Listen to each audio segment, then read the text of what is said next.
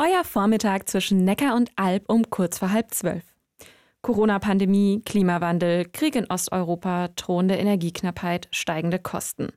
Alles gute Gründe, sich Sorgen zu machen im Moment. Aber wie schafft man es, dass einem solche und andere Krisen nicht komplett aus der Bahn werfen? Wie bleiben wir seelisch gesund? Mein Kollege Achim Stadelmeier hat sich auf die Suche nach Antworten gemacht. Achim, du bist weder Psychologe noch Seelsorger, aber du hast in den letzten Jahren viele Menschen kennengelernt, die Krisen erlebt haben und die nicht daran kaputt gegangen sind. Was waren das denn für Leute? Das war zum Beispiel Tanja, der wegen eines Tumors ein Bein abgenommen werden musste. Oder Katharina und Florian, deren Tochter kurz vor der Geburt gestorben ist. Oder Max, der mit 14 einen Schlaganfall hatte und sich seither ins Leben zurückkämpft. Was würdest du sagen? Warum sind die denn nicht an ihrem Schicksal zerbrochen? Also zunächst muss man sagen, Krisen erlebt und verarbeitet jeder anders. Da braucht es manchmal professionelle Hilfe und da gibt es auch kein Patentrezept.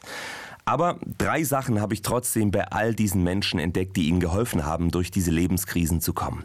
Das erste, Sie haben alles rausgelassen. Die Wut, die Trauer, die Tränen.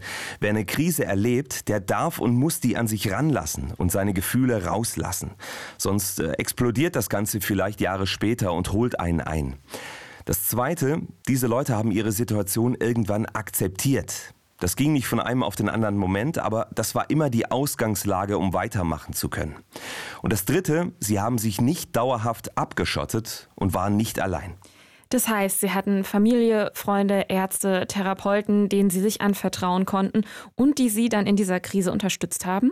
Ganz genau. Und viele waren überzeugt, dass auch Gott sie nicht allein gelassen hat. Die haben aus ihrem Glauben Kraft gezogen und Hoffnung. Das war zum Beispiel für Katharina und Florian, die ihre kleine Tochter verloren haben, sehr wichtig. Wir sehen sie irgendwann wieder. Und das kann ich gut nachvollziehen. Wir haben auch ein Kind verloren und diese Hoffnung zu haben, war extrem wichtig für uns, um durch diese Lebenskrise zu kommen. Achim, vielen Dank für diese Einblicke zum Thema, wie Menschen Krisen bewältigen. Unter anderem darum geht es auch ab morgen bei der Woche der seelischen Gesundheit. Da gibt es viele Veranstaltungen in ganz Deutschland. Neckaralb live. Blickwinkel